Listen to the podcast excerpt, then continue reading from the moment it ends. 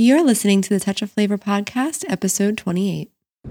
You're talking about putting your fuck parts in my head where my brain lives. You know, in nature, only a handful of creatures mate for life. But isn't that like cheating? We can't do this 24 hours a day, seven days a week. Why not? The safety word is banana. It is so refreshing to be with someone who likes to fuck outside the box.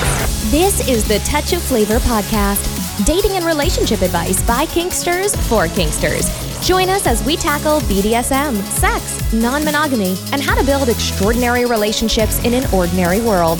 And now, your hosts, Cassie and Rigel.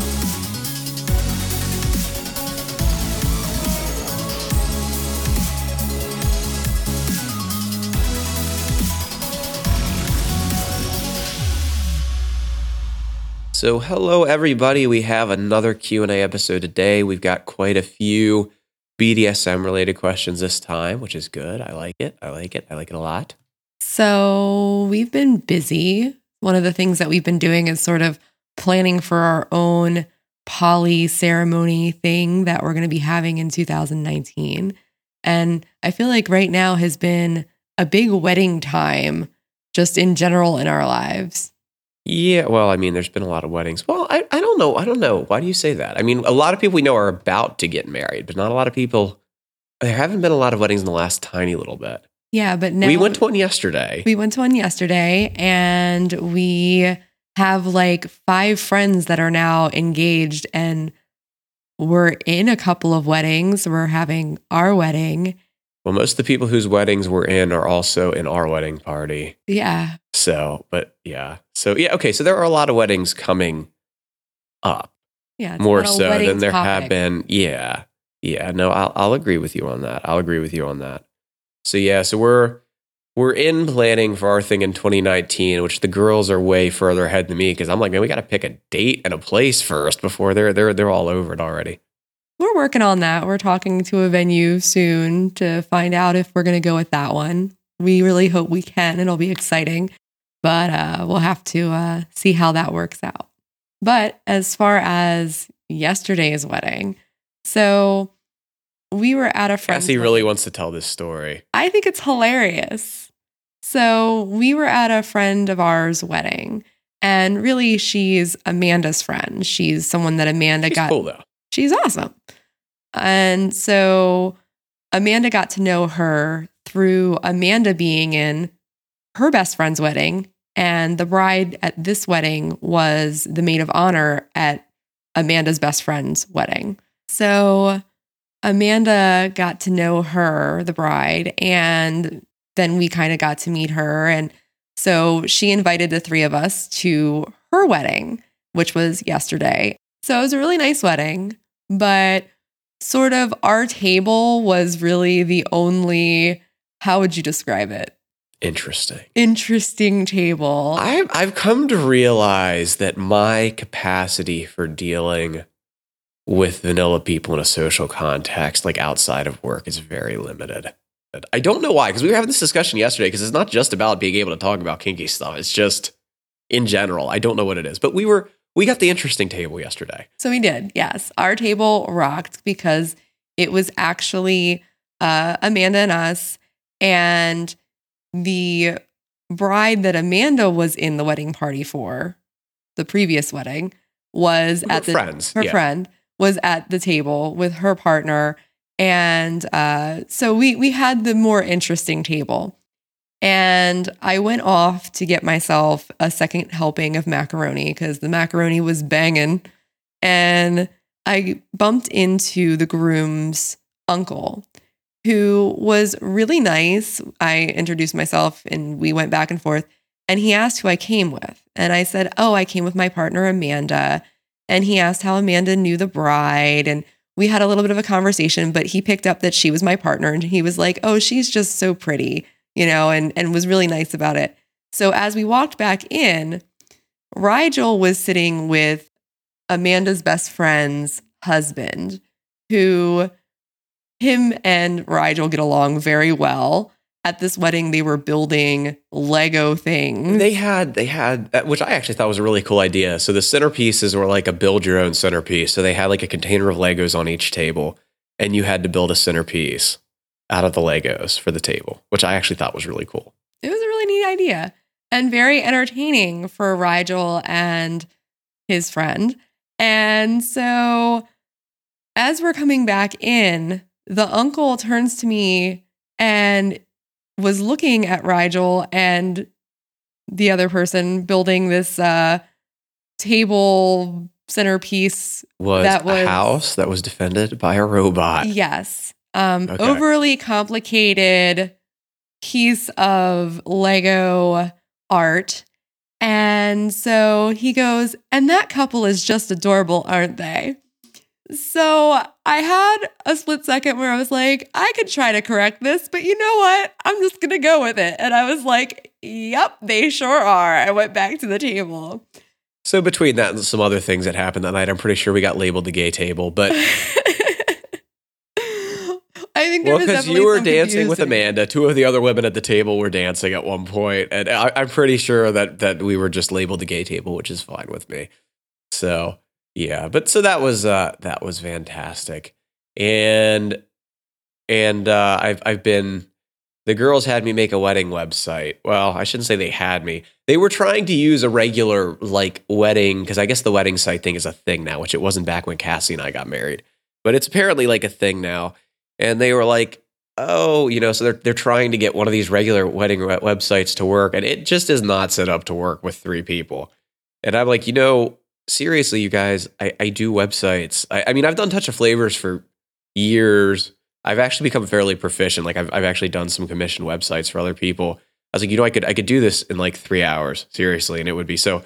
We now have a site, although we're not going to put the URL or anything out yet because it's it's uh, still you know we need like a date and stuff before it can actually be finalized and finished setting up. But you're welcome. It is beautiful. I feel like there was not trust that I would do a better job in a reasonable period of time. I No, nope. I believe that you could do something magnif- magnificent because you are amazing with your technology stuff that I don't understand at all. However, I did want it done in like a reasonable period of time. Well, and you're welcome. Sometimes things are not necessarily done as quickly as you think they're going to be done, but you did create something very beautiful and in the day that you said you were going to. So, thank you. And in other news, we've crossed 10,000 downloads now. Cool. I didn't know yeah, that. yeah, yeah. I'm just glancing at this. So we have actually a decent time ago crossed 10,000 downloads. So thank you guys. We've been having a lot of fun doing this. Uh, you should subscribe to the show. If you like the show, you should subscribe, and then you get all the new episodes that come out and things like that. So we're going to hop into the questions for the day. And we actually have, so we have a lot of BDSM oriented questions. We actually have some longer questions. So we, some of these we had to kind of condense a little bit, but I actually really like our questions today. This is going to be good. And remember, guys, if you want to send in your questions, you can go to a touchofflavor.com forward slash ask, or you can just be like everybody else and send it in on Facebook, whatever works for you. Or, or you can call our voicemail line at 833 ask TOF1 and leave a message and we'll play your message. So those are all different ways you can, you can send us questions. And I will say the sending them through Facebook is the most difficult because then we have to track you down to send it to you. If you email it into us, we can email you when the show goes out. All right, I'm going to do the first question. So I love this question. It's from Jake. He's 27 from PA. And his question is At the end of your guest podcasts, you have a speed round, but you don't answer them. So, Cassie and Rigel, what turns you on? Ugh. All kinds he put of us he put us on the spot. He did. Who want you want to start? You asked. You can start. There. Okay. I'll put you on the um, spot. I'm not on the spot. There's all kinds of things that turn me on. I'm just going to give like my top list. Mermaids, if you've listened to the episodes, you know mermaids turn me on. People acting very subby turns me on. I love submission and people serving me. Boobs, boobs turn me on a lot. Vaginas, vaginas turn me on a lot. Sitting on my couch, being bored, that turns me on too. So, I mean, there's a lot of things, but I think those are like my main things. Cassie's Cassie's theory on life is that she basically operates in two modes, which is sad and horny. So Yeah. when she's not sad, she's horny. So it's it's not it's not that hard. You missed if one. you're a It's woman three. to turn Cassie on, sad, angry, and horny. Nope. No, what is it? Because angry and horny sometimes combine. Yeah, no, no. Angry, I can still be horny. It's sad, horny, or hurting. Yeah, so if I'm in go. pain or if I'm sick, I might not be horny. But those are my my three things. So if I'm not those, I'm I'm pretty horny most of the time. I don't I don't know if my answer to this is going to be as interesting as yours. Anna turning me on like relationshipy, like things I find interesting in a person, like relationship wise. I like people I can have intelligent conversations with. Um, I like ambitious people. So so those those are things like in my you know as far as things that interest me from a dating point of view. Yes, Cassie. Well, damn, Rigel, you're like making me sound real shallow right now. I wasn't looking from like a You're welcome. relationship You're welcome. I'm doing it standpoint. I was just I'm looking doing at it on things that make purpose. my the contrast. The contrast is helping me out. Uh, um, no. So in a, in a, in a sense of uh, in a sense of what turns me on sexually, uh, I like women who are comfortable with their own sexuality. Like I, I feel like that's the easiest. I feel like that's the easiest way for me to put it. Like as like as long as I'm uh, reasonably physically attracted to a person, I like women who are comfortable with their own sexuality.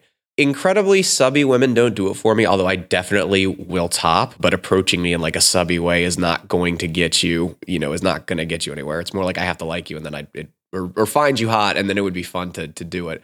Although I wouldn't say approaching me, see, Dommy women do turn me on, but I wouldn't say approaching me in a Dommy way is, is really a great way to, to get anywhere with me either. Cause I, I really hate when people think they're entitled to something that they haven't earned or hasn't been negotiated. So, um, yeah, so just I prefer people who are comfortable with their sexuality, approaching, and then you know whatever wherever it stuff's interested in going can go from there. But that's what turns me on. I'm surprised you don't want to add anything in here for me. I feel like you'd have stuff to add in here. I mean, we've only been together like 13 years. That was Amanda yesterday telling me like, I know that look on your face. yeah. You know, you know what Amanda told me last night when she said, "You look like you think they'd be fun." I think that's what turns me on. Yeah. There you go. If you think they'd be fun. If I think they'd be fun, I, I think that's uh, yeah, which is probably the broader thing of saying they're comfortable with their sexuality. But if, if if they seem to me like they would be fucking fun to fuck, that that's what turns me on. Do you want to add anything for me or not? I'm, no, I'm kind of surprised that you I don't, don't. need to add anything for you. You didn't add anything for me. yes, I think- did. What? I added that you're basically have two modes that you operate in. Three. Three. Well, you said three. I said two. So what you added wasn't even correct. Booyah. Um, so anyway, uh, I, I mean, I think that really covers it for you. I think for you, when I see things that turn you on, it tends to be if you think it's going to be sexually fun. So I think that really Topping, covers it. bottoming doesn't matter. Yeah, Fun. Yeah. All right. You want to jump into the questions? that was one of the questions. Oh, that Yeah. was. Oh shit, I forgot. Sorry. I just because it was a speed round thing. All right, so I get to read the next one. So this this question we actually had to trim down rather severely and it's still fairly long, but I think that we managed to cover cover what was asked in it. So, this message is from Allie and she's 40 years old and from New Jersey. Hi Cassie and Rigel. My husband and I have been looking for another couple for a friend and play relationship. We've been at it for some time and had, so we thought, come across a good match. We met this couple online and had been chatting with them for about a month before meeting in person. Things seemed to go well, but they've since left our Kik group and stopped responding to messages. I'm pretty sure that we're being ghosted.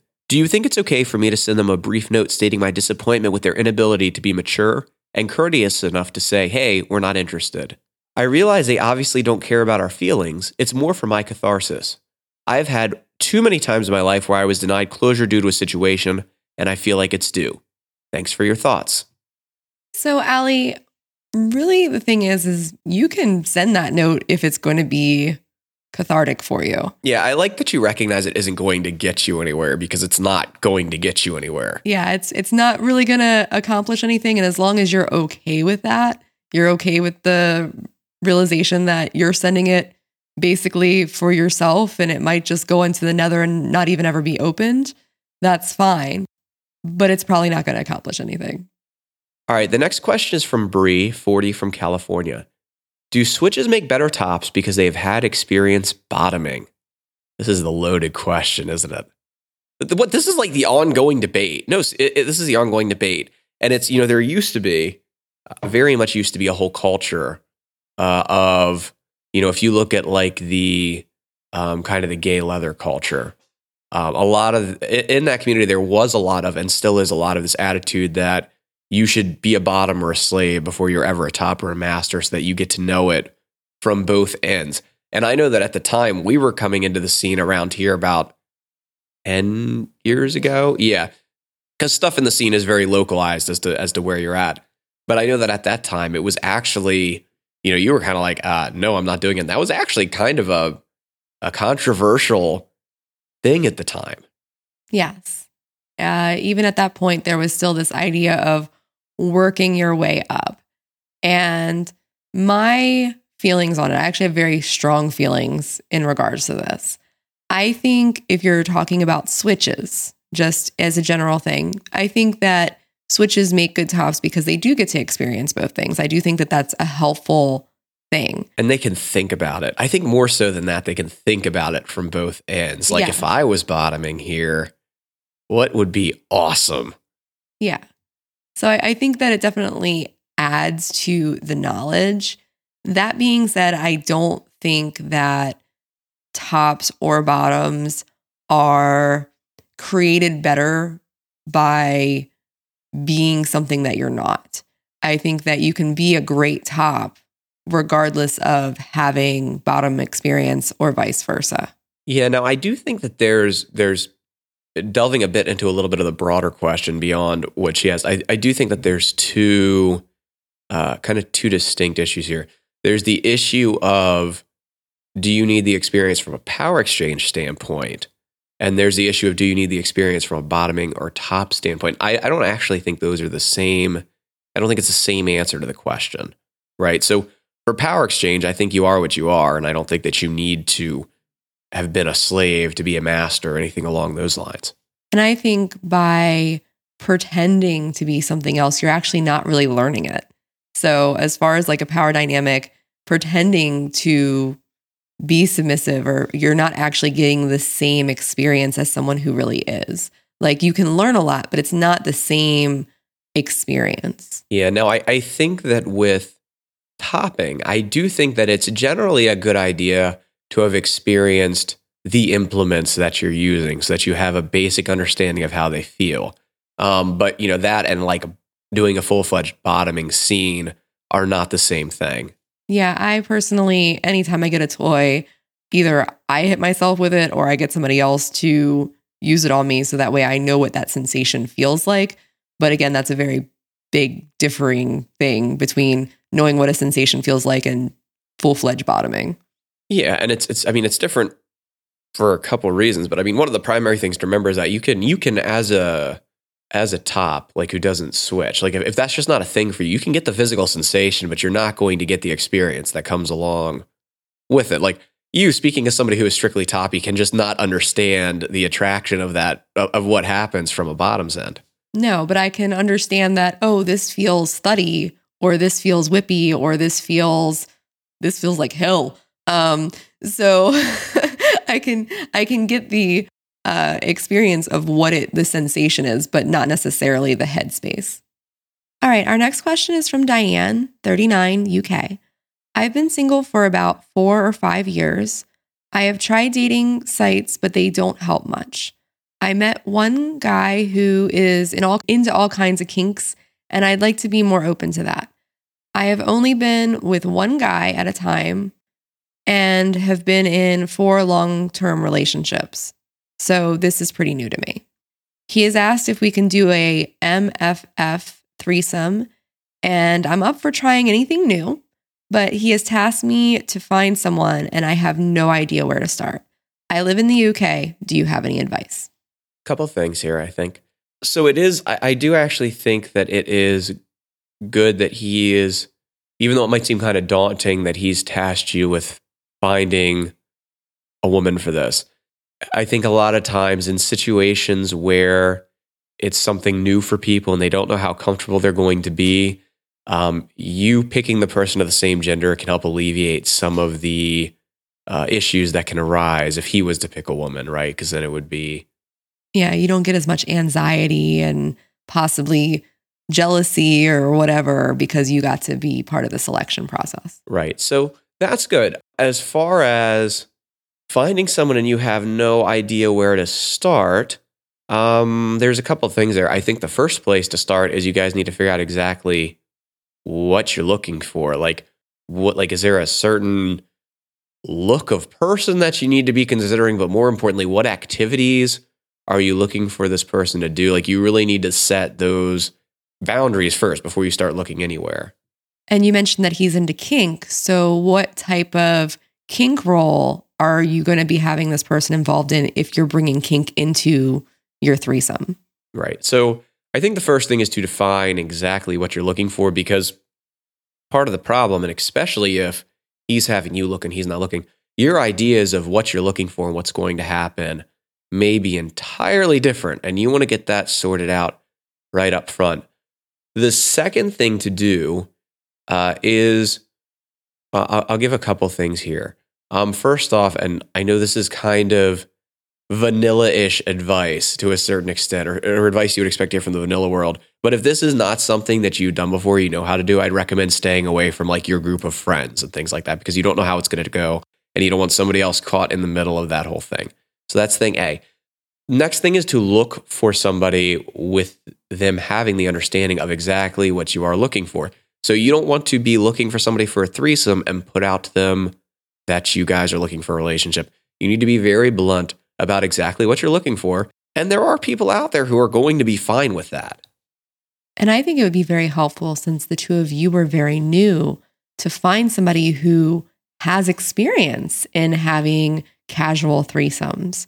So that way, you know, not all three of you are not in the loop about things. At least that person will be able to handle their emotions, their feelings, and be able to deal with sort of management of themselves versus somebody who is brand new and may have a lot of struggles along the way that you guys are currently or might have later. Right. So that leads into the fact that you want to go looking for somebody who you know, so I was saying you, you want to look for somebody okay with this kind of leads into the fact that you're going to want to look for somebody who is probably in one of the sex positive communities. Like you don't want to go out looking at a bar trying to pick up somebody for a threesome.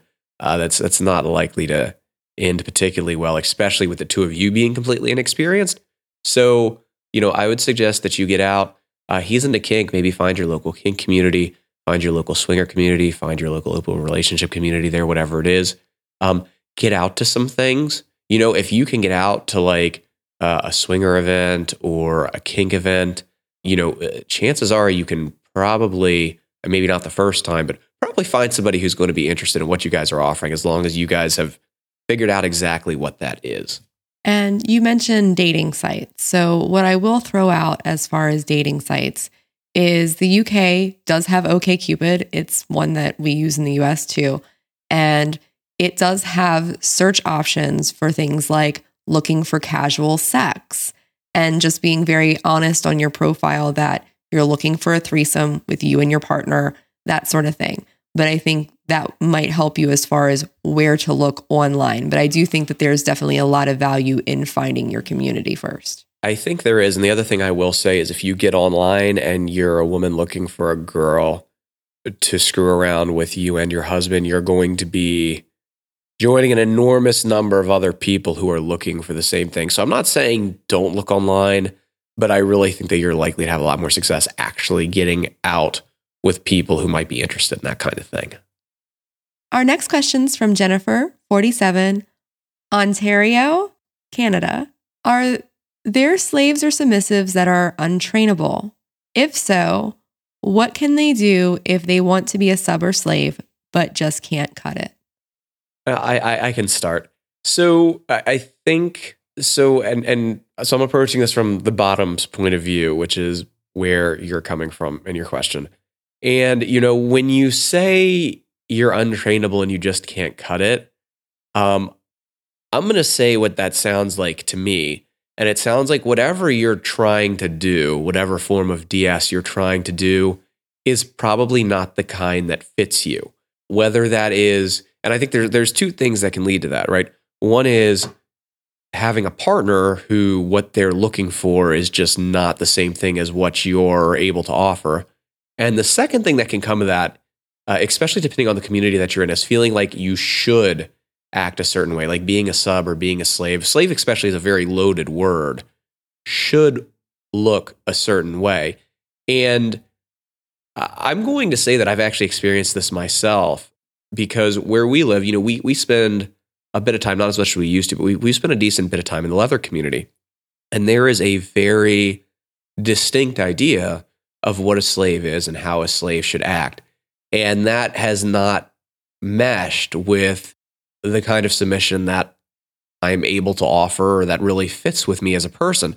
And there can be pressure, not necessarily from people, but just from feeling like you need to conform to be the right kind of slave or the right kind of sub. But the thing is, at the end of the day, you need to find and design a relationship that works for you as a person and isn't reliant on other people's ideas of what your submission should look like. And that's really what I was going to say is what is it that you enjoy doing as far as a submissive or slave? What is it that brings you joy? And your style of power exchange doesn't have to look exactly the same as someone else's. I like to tell the story about ordering food. A lot of people, because I'm a dominant, like look at me weird when they see Rigel or Amanda order food for me. And that's simply because I really hate ordering food. I hate dealing with waiters. So it's a service to me for them to do that. So here's the thing depending on what it is you like to do as a submissive or, or as a slave find somebody who enjoys the you know the, the counterpart of that. Now the other aspect of it is if you don't enjoy being a submissive or a slave and the reason why you're untrainable is because you're not and maybe you're just a bottom that's okay too. It's okay not to be a submissive or a slave. Yeah and, and the other thing to realize with this whole untrainable word I think where you run into problems here is that being train- trained is one of those things that is nice from a fantasy context, but somewhat kind of unrealistic in real life because at the end of the day, these are consensual relationships. And, you know, you can put things into effect or consequences in place. And all those things are fun and they can help, you know, conform your behavior to a certain way to a certain extent, as long as that's something that you were interested in in the first place. But none of this is being done by force, and you're never going to be able to have somebody train you into somebody that you're not. Because at the end of the day, like I said, these are consensual relationships, and you can always say no. So, like I said, find you know find somebody who uh, get get out of the the thought that your submission, your slavery has to look a certain way, and find a partner who is compatible with the things that are that you're interested in that work for you, that fulfill you, that fit with you as a person you know, and the other end of that is I just want to throw out there too, this isn't just a problem or as Cassie would say, lowercase types. You get these kinds of expectations and things for uppercase types, masters, doms, whatever as well, where there's a certain type of way that you should master, you should dom, and that your relationship should look like, and that you should be running your household and things like that if you're going to be a, a TWU master kind of a thing. Yeah, and that's why I threw out the thing about the food was because that was actually brought up in a conversation with me and a group of other, I like saying uppercase, so dominant people. And it was, you know, why is your submissives ordering food for you? And it was because that's the way I like it. so do it, do what you like and what makes you feel good. All right. Our next question is from Ruby, 40, from Birmingham, Alabama. I'm a kinky, submissive, bisexual, cisgender female. I'm in a poly relationship I've known my partner Jack and his other girlfriend Julie for five or six years, though we only recently started dating. Julie and I have been friends longer than Jack and I, and we both enjoy each other's company and like to do things together, but do not have a sexual relationship of any kind. I don't get along with Julie's other boyfriend or her boyfriend's partner, her other boyfriend's partner. Every time I suggest that Jack and Julie and I should do something, she automatically invites her partner. Sometimes that's fine, but sometimes it isn't but I feel like I'm being an asshat if I say something because I'm getting to spend time with my boyfriend, and it seems selfish to say her boyfriend can't be a part of whatever we're doing. Am I being unreasonable? How do I ask for it to be just the three of us without hurting her feelings? So, to answer the first part, no, it's not unreasonable. You don't have to enjoy the company of your metamour. or in this case, your metamour's metamor partner. I guess your metamour's partner. Yeah, we, we talk about this a lot. We get this question, not this exact question, but a variant of, you know, is it okay that I don't get along with people in my poly network or with my metamours or things along those lines? And uh, part of the thing to understand with that is that a lot of times our, our partners very often date people that are very different from us. Um, and you don't have to love each other. You don't have to like each other. You just have to, you know, get along well enough to be civil. But I mean, here you're actually not even talking about your metamour. You're talking about your metamour's partner and that person's partner. So I mean, you're you're you're several degrees of separation away from where we even normally get this kind of question. Yeah. So the simple thing there is no, you're not being unreasonable. It's perfectly okay to ask to have time with the closer part of your polycule that isn't this huge extended thing. As far as how to ask, I think the easiest way to ask is just to state, I would like to spend time with the two of you and just the three of us. And I think that's fine. But I think there also may come a point where honesty is called for here because the answer might be like, well, that's fine, but why? And and because I want to is a reasonable answer. But I also think there may come a point of honesty where it's like, look, I don't particularly get along with them. It's great that you're you're dating. I'm happy for you, but I don't particularly get along with them and I'd I'd prefer not to hang out when they're around and come up with some kind of solution that works for everybody involved. Like I said, I think an understanding that not everybody in the network has to get along can be very helpful in fostering that kind of honesty where you can say something like that. Like, look, I like you. I'm happy you're happy with this person. I don't particularly enjoy spending time with them. So, Nathan, 21, New York, do you think sexuality, gender, and relationship fluidity are more prevalent today than before? Well, I guess part of that is when you say by before, how far back are you talking? Um, talking about recent recent history, I'd say yes although I, I don't know how much of that is due to people changing as it's just due to people expressing things because they're socially acceptable. You know, I, I kind of, when I, I think about this question, I think about uh, bisexuality among the different genders, right? So you have, well, I mean, look at the scene. The scene's a great example, okay? When you look at the scene, and again, I'm speaking locally, but the vast majority of women that I know in the scene are some level of bisexual or at least trisexual. I mean, it, it, it, there's some level there. And when you look at male bisexuality in the scene, it's not nearly as common and it's also not nearly as acceptable. And I, I hate to say it that way, but really there's there's a lot of there's a whole disapproval factor, I think, that comes from male male relationships in the broader scene, not the not the, you know, the the gay scene, obviously, but in kind of the broader scene where there's a lot of cis couples and things like that. And it's it, it's not just in the scene; it's in culture as a whole. You see a lot more female bisexuality talked about and things like that than you do male bisexuality. And the question is, is it really that there's that many more female bisexuals, like like where biologically females are that more prone to being bisexual? Or is it just that we're at a point in our history where it's become fairly socially acceptable for a female to be bisexual, but we're not there yet with men? I think it's just mainly, I don't think that it's more necessarily more people as it is just more acceptable. Because going off of what you were just saying, if we go way back and we look at like ancient Greece, it was perfectly acceptable to have your boys. It was not really acceptable for women to be bisexual. So there's not that many written things about women having sex or relationships with women. But if Greece you specifically, in Greece specifically, but if you look back at it, like all of the major people, like Virgil, who was a big poet, like he had like eight boys. They were like what his poems were about. And it was perfectly reasonable and acceptable at that time. So it seemed like every guy was gay or bi. If you look at, you know, a lot of the poets and a lot of the great thinkers of that time, it seemed like everybody was fucking boys. And that's not necessarily a representation of that everybody actually was or that everybody is, you know, all the females are bisexual now. I think it's really just what culture is accepting at that time frame. Yeah. So I think the answer is yes, it's more prevalent, but it's I think it's probably primarily cultural, you know, cultural influence of what's okay culturally to do. Yeah, I think it's I think it's a visual thing. It's what we're seeing now because it's more accepted. well, that's what people feel is okay to do without being shamed or without being, you know, the weird one or or things like that. Yeah, it's not a change of who people are, but What they're willing to express. Yes, that's what I meant by like the visual of it. All right. Our next question is from, and I hope I'm pronouncing this right, but I'm going to go with Stu, 58 from California.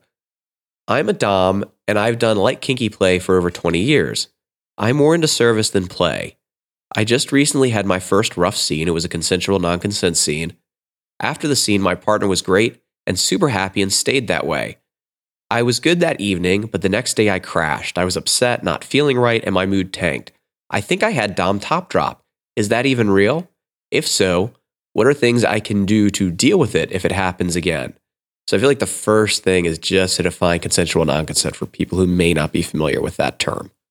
So, consensual non consent is consensual scenes in which the scene itself is that there's not consent. So, the easiest way to explain that is rape fantasy, right?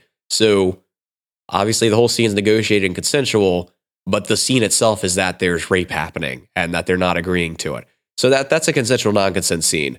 Um, generally, it's some kind of like taken by force or blackmail, some kind of scenario like that. Yeah. So as far as, you know, is Dom or Top Drop real?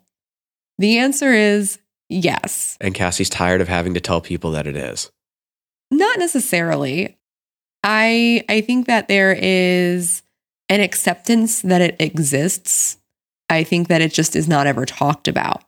And it's almost like this idea that because you're not a bottom and you're not necessarily dealing with the physical aspect of play, that it doesn't necessarily affect you emotionally. And that's not what scenes are. Scenes are a, a mixture of all kinds of things, physical and emotional. And as a top, we do a lot of work. If you're doing a consensual non consent scene, I'm sure you probably got your workout. Mentally, you gotta gotta go through a lot of things on your end. And sometimes when we do some of these harder scenes, we are not aware of how it's going to affect us later. It doesn't mean it's bad. It doesn't mean that you don't want to do it again. It just means the way you need to process it might be differently. So that kind of leads into your second part of the question. So is it real? Absolutely. How to deal with it? Better preparation. So what was it about this scene that you think may have triggered that? If it was a physical thing, like after this scene, I was hurting and it brought me down, maybe you need to take better physical care of yourself before scening. If there was something that was emotional about it, what can you do to prevent those feelings from coming up in the future? Yeah, and I think there needs to be a recognition here as well that not every type of scene is for everybody. And consensual non consent scenes, especially, are not for a lot of people. You know, we, we talk about them on the show uh, with some regularity, mainly because Cassie and I both enjoy those scenes. Um, and I, I enjoy them from both sides of it. But a lot of people, either from a top or a bottom perspective, those type of scenes just do not work for.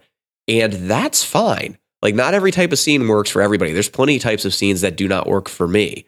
I don't really do humiliation for one, just as a throwing out a an example.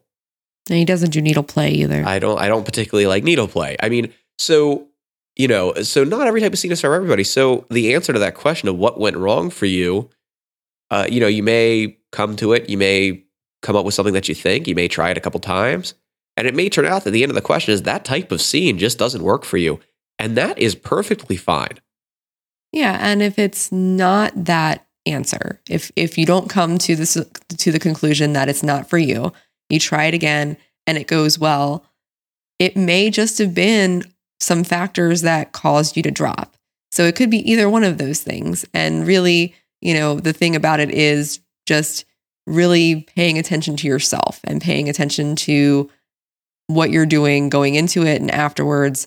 And if you're noticing that no matter what you do, afterwards you don't feel good, it's okay not to do it again. And I'll throw one more thing in here too, which is you can, it can be a type of scene that you're okay with. You can think you have all the factors exactly the same, and you can do it nine times, and the 10th time, you can drop. And, you know, eh, so that's just something to keep in mind is also sometimes it just does happen, and that just is somewhat of the cost of doing business. Uh, so keep that in mind, right? So, I mean, definitely try everything, consider everything that we said. But if you're trying stuff and you can't figure out what what to do any differently, but you're trying and things seem like they're going fine, just keep in mind that occasionally that can happen. Everybody has those kinds of scenes where they think they're great and it seems like everything's like normal, but afterwards turns out not so much, especially when you're talking emotionally taxing scenes like a non consent scene. All right, this one's from Kim, 30. So, my partner and I have been in an open relationship for six years now. He's 52, I'm 30. We've worked through various issues, but I think worst of all is that he has a much harder time finding girlfriends. The women he has met up with are either threatened by his young partner, or want marriage, or think all men are assholes after their divorces. I feel bad for him, not sure how to help. And I am going to pitch this ball solidly in your court. Beyond me saying that this is not an uncommon problem, I'm going to pitch it to the one who does all of our dating advice. Boom. Okay, so there's a couple of things. First off, what I want to say is it's not actually your responsibility to fix this issue. I think it's great that you want to help, but it's not really in your capability to fix the problem. So I just want to say that first. I think it's great that you want to try to help, but here are some things he can do. So, first thing, depending on where you are, you want to go to a more urban place, possibly go to gatherings, parties, things like that. So you should look and see if there's anything in your area where you can congregate or he can congregate around people who are open to polyamorous relationships. Secondly, is if he is trying online dating, there might be some things that he really, really needs to change as far as what he's doing. So there could be a lot of things that are playing into it. If there are people that are available, it might be the way he's crafting messages, the way he has his profile set up. There's a lot of things that sort of he might want to play with and see if there are some ways to correct some things. So only try testing one thing. I'm totally for just testing one thing at a time and seeing if it changes anything, but possibly changing his profile or changing the way he writes his messages. But it's really going to have to be something that he's working on to improve if he's using the online for dating. Yeah, I will say if you, I, I'm going to give you a couple of resources. I will link to all of these in the show notes, and the show notes are going to be a touchofflavor.com forward slash 028. So I'm going to give you, I'm going to put three resources in there. Number one, we have a post. It, you know, we we do the podcast, we do a lot with poly. Cassie's Cassie's coaching that she does mainly focuses on. She works with a lot of uh, poly couples, and then she works with a lot of people, uh, kinky or non-monogamous people with dating stuff. So we have a few resources. One thing I'm going to post is we have an article called "You're Not Alone: Finding a Kinky Partner." It is more focused on kink, but a lot of the same stuff applies uh, to non monogamous as well. So I'm going to post that link in the show notes. That's a blog post on our site. We have a webinar about how to find kinky partners online. Again, more focused on kink, but plenty of stuff in there for non monogamous. A lot of the principles are the same. I'm going to post that in there. Finally, Cassie does, if, if he needs more assistance, Cassie does do coaching where she works one on one with people who are kinky or non monogamous or trying to find partners. Her success rate is very high. Uh, I will post a link where he could book a consult call with Cassie, a free call, and talk to her and see if, you know, come up with a plan and see if working with her is something that might help. And those will all be in the show notes again at atouchflavor.com forward slash 028. All right. Our next question is from Chad, 42 from Maryland. My wife and I are separated now after 15 years. She said she's willing to give me a chance, but she wants 50 shades of gray in quotation marks. I need an opener. I need to blow her away and create the spark again. Any advice, really? She wants to be the sub. I'm fine with being a Dom. I just don't know anything about it.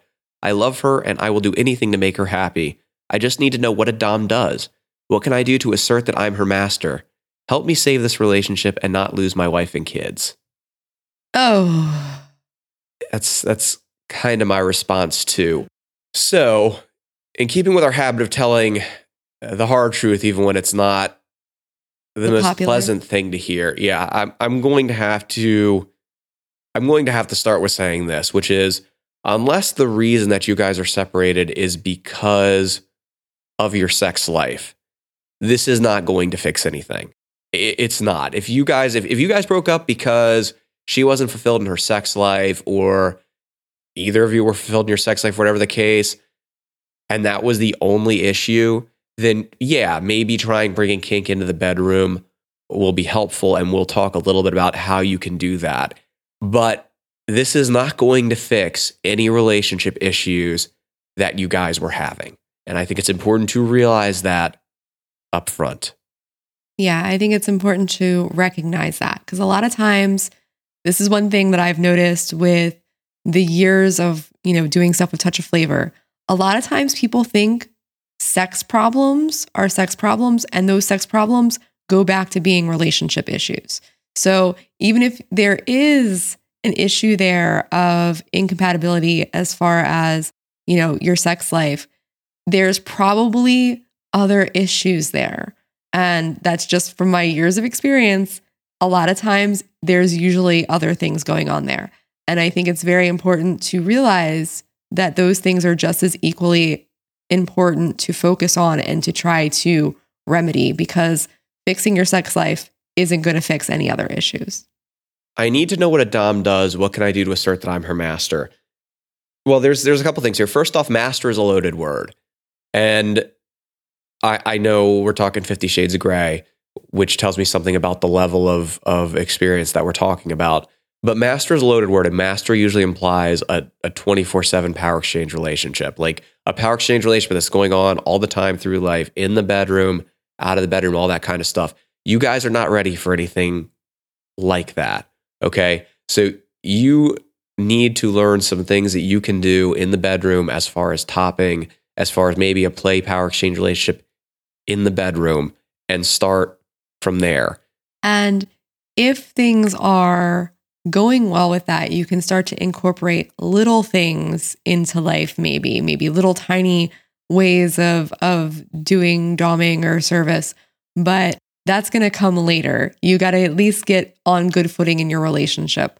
One thing I will tell people is trying to incorporate a power exchange when things are rocky never works. It's not going to fix your issues. It's not going to suddenly make you guys get along by someone taking on a dom role or a sub role. So integrate those things very slowly. Yeah. So I'm going to I mean there's there's specific pieces of advice that we could give you on like how to get somebody interested in kink and things like that, but she is interested and what you need to learn are skills.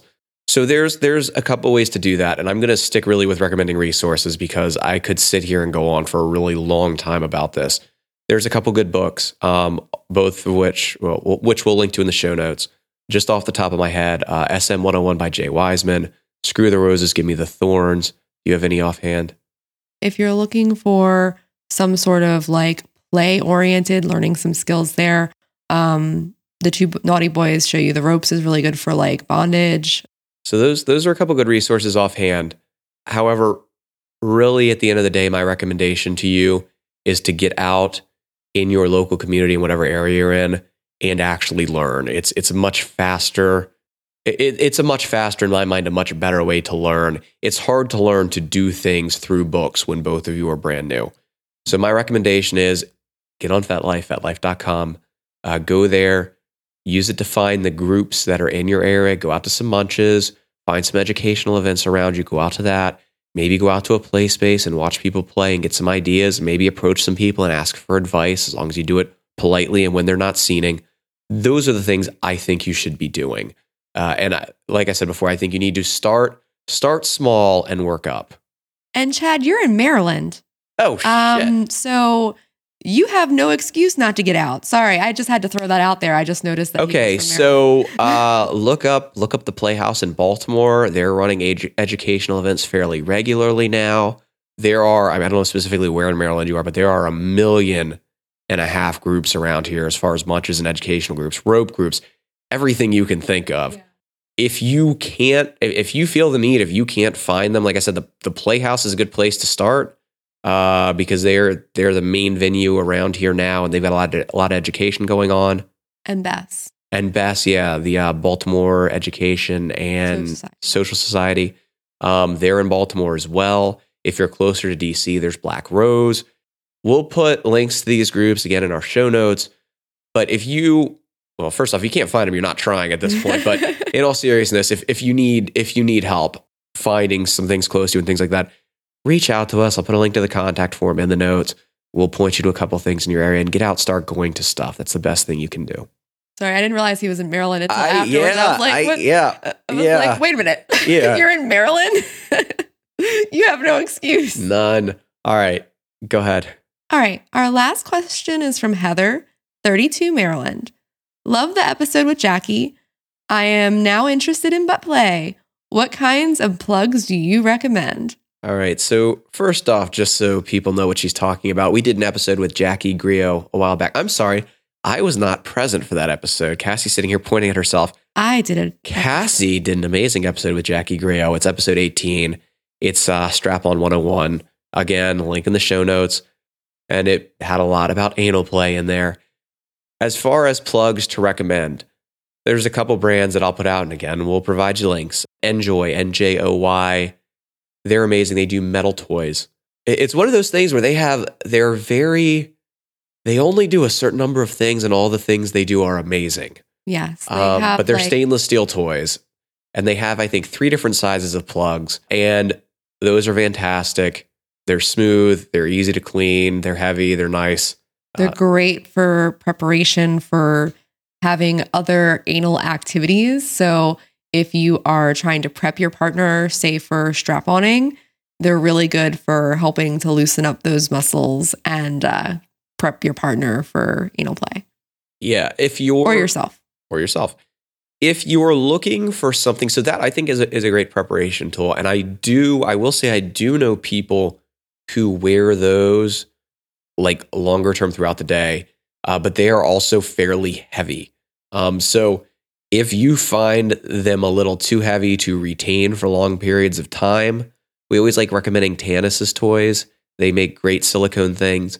Most of their plugs are good. I would recommend for what you're talking about. I, have a couple things to say about it. The little flirt is really little, like I mean, really little, like finger sized, finger sized little. So just something to keep in mind. Yeah, we have that one. It's very, very tiny. It's not going to do a whole lot as far as Some of their some of their other toys, like the Ripple and things like that, are really more anal toys than they are plugs. But they've got a couple plugs like the Ryder, the Neo, the Perfect Plug, the Juice that are more traditional butt plugs that are their silicone toys that are great. Uh, the one one negative thing I will throw out here, they have a toy called the Twist, which is very ribbed, and I'm sure somebody likes it, but I have yet to run across anybody we've played with who's really enjoyed that toy.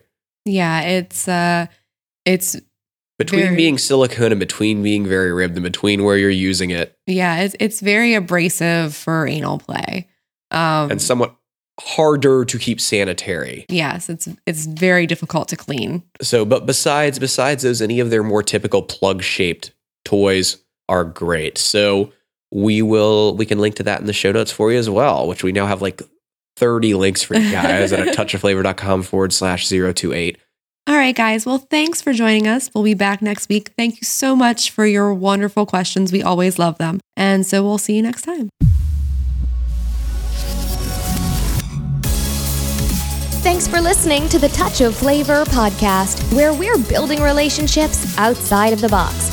Got a question about kink, power exchange, or open relationships that you've been holding on to for years? This is the place to ask it. Submit your question at a touchofflavor.com slash ask or leave us a voicemail at 833 ask TOF 1.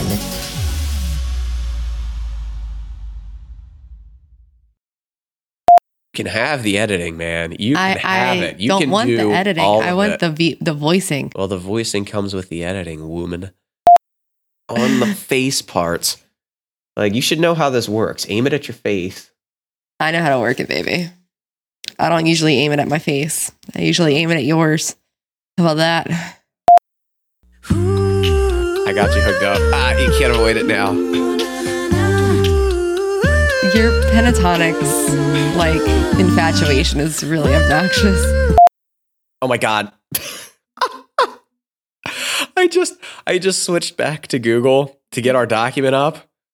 And I'm still on Hey Epiphora's Facebook page. And you know, I've got my monitor like six inches away from my face now when there's just dildos waving in front of my face when I switched it. my vagina is insulted.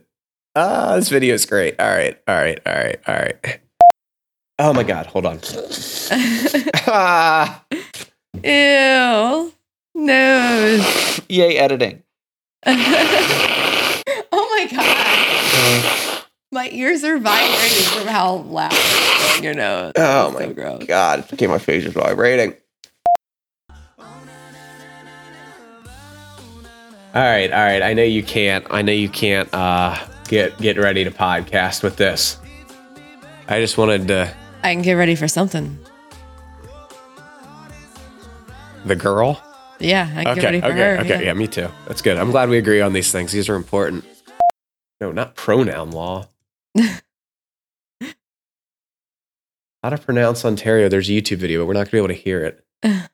Uh, Does it have like the little like spaces like Ontario? I'm looking, man. I'm looking. I don't want to mess up people's culture. Okay, dictionary. Okay. Oh, okay. I'm really glad that wasn't Ontario. Ontario. Ontario. Okay. Okay. yeah. So the stress is on the tear. Okay. Go ahead. Our next question's from Jennifer, 47, Ontario, Canada. Or think all men are shoes after their divorce. there's, there's there's a space. She has a space. you could start it or this is going in the blooper reel. No. Oh yes, it is. Go ahead. No. Oh, absolutely. Every time you say no, that pretty much just guarantees that I want. But that one's embarrassing. No, it's not. There was a space where it should have been. That most men are as shoes. Assholes. Assholes, not as shoes. Okay. or think all men are assholes after their divorces. That was the transition. This is our podcasting music. Our podcasting music. I don't remember how it became our podcasting music, but it's our podcasting It- music. It started as our webinar music. Ah, yeah.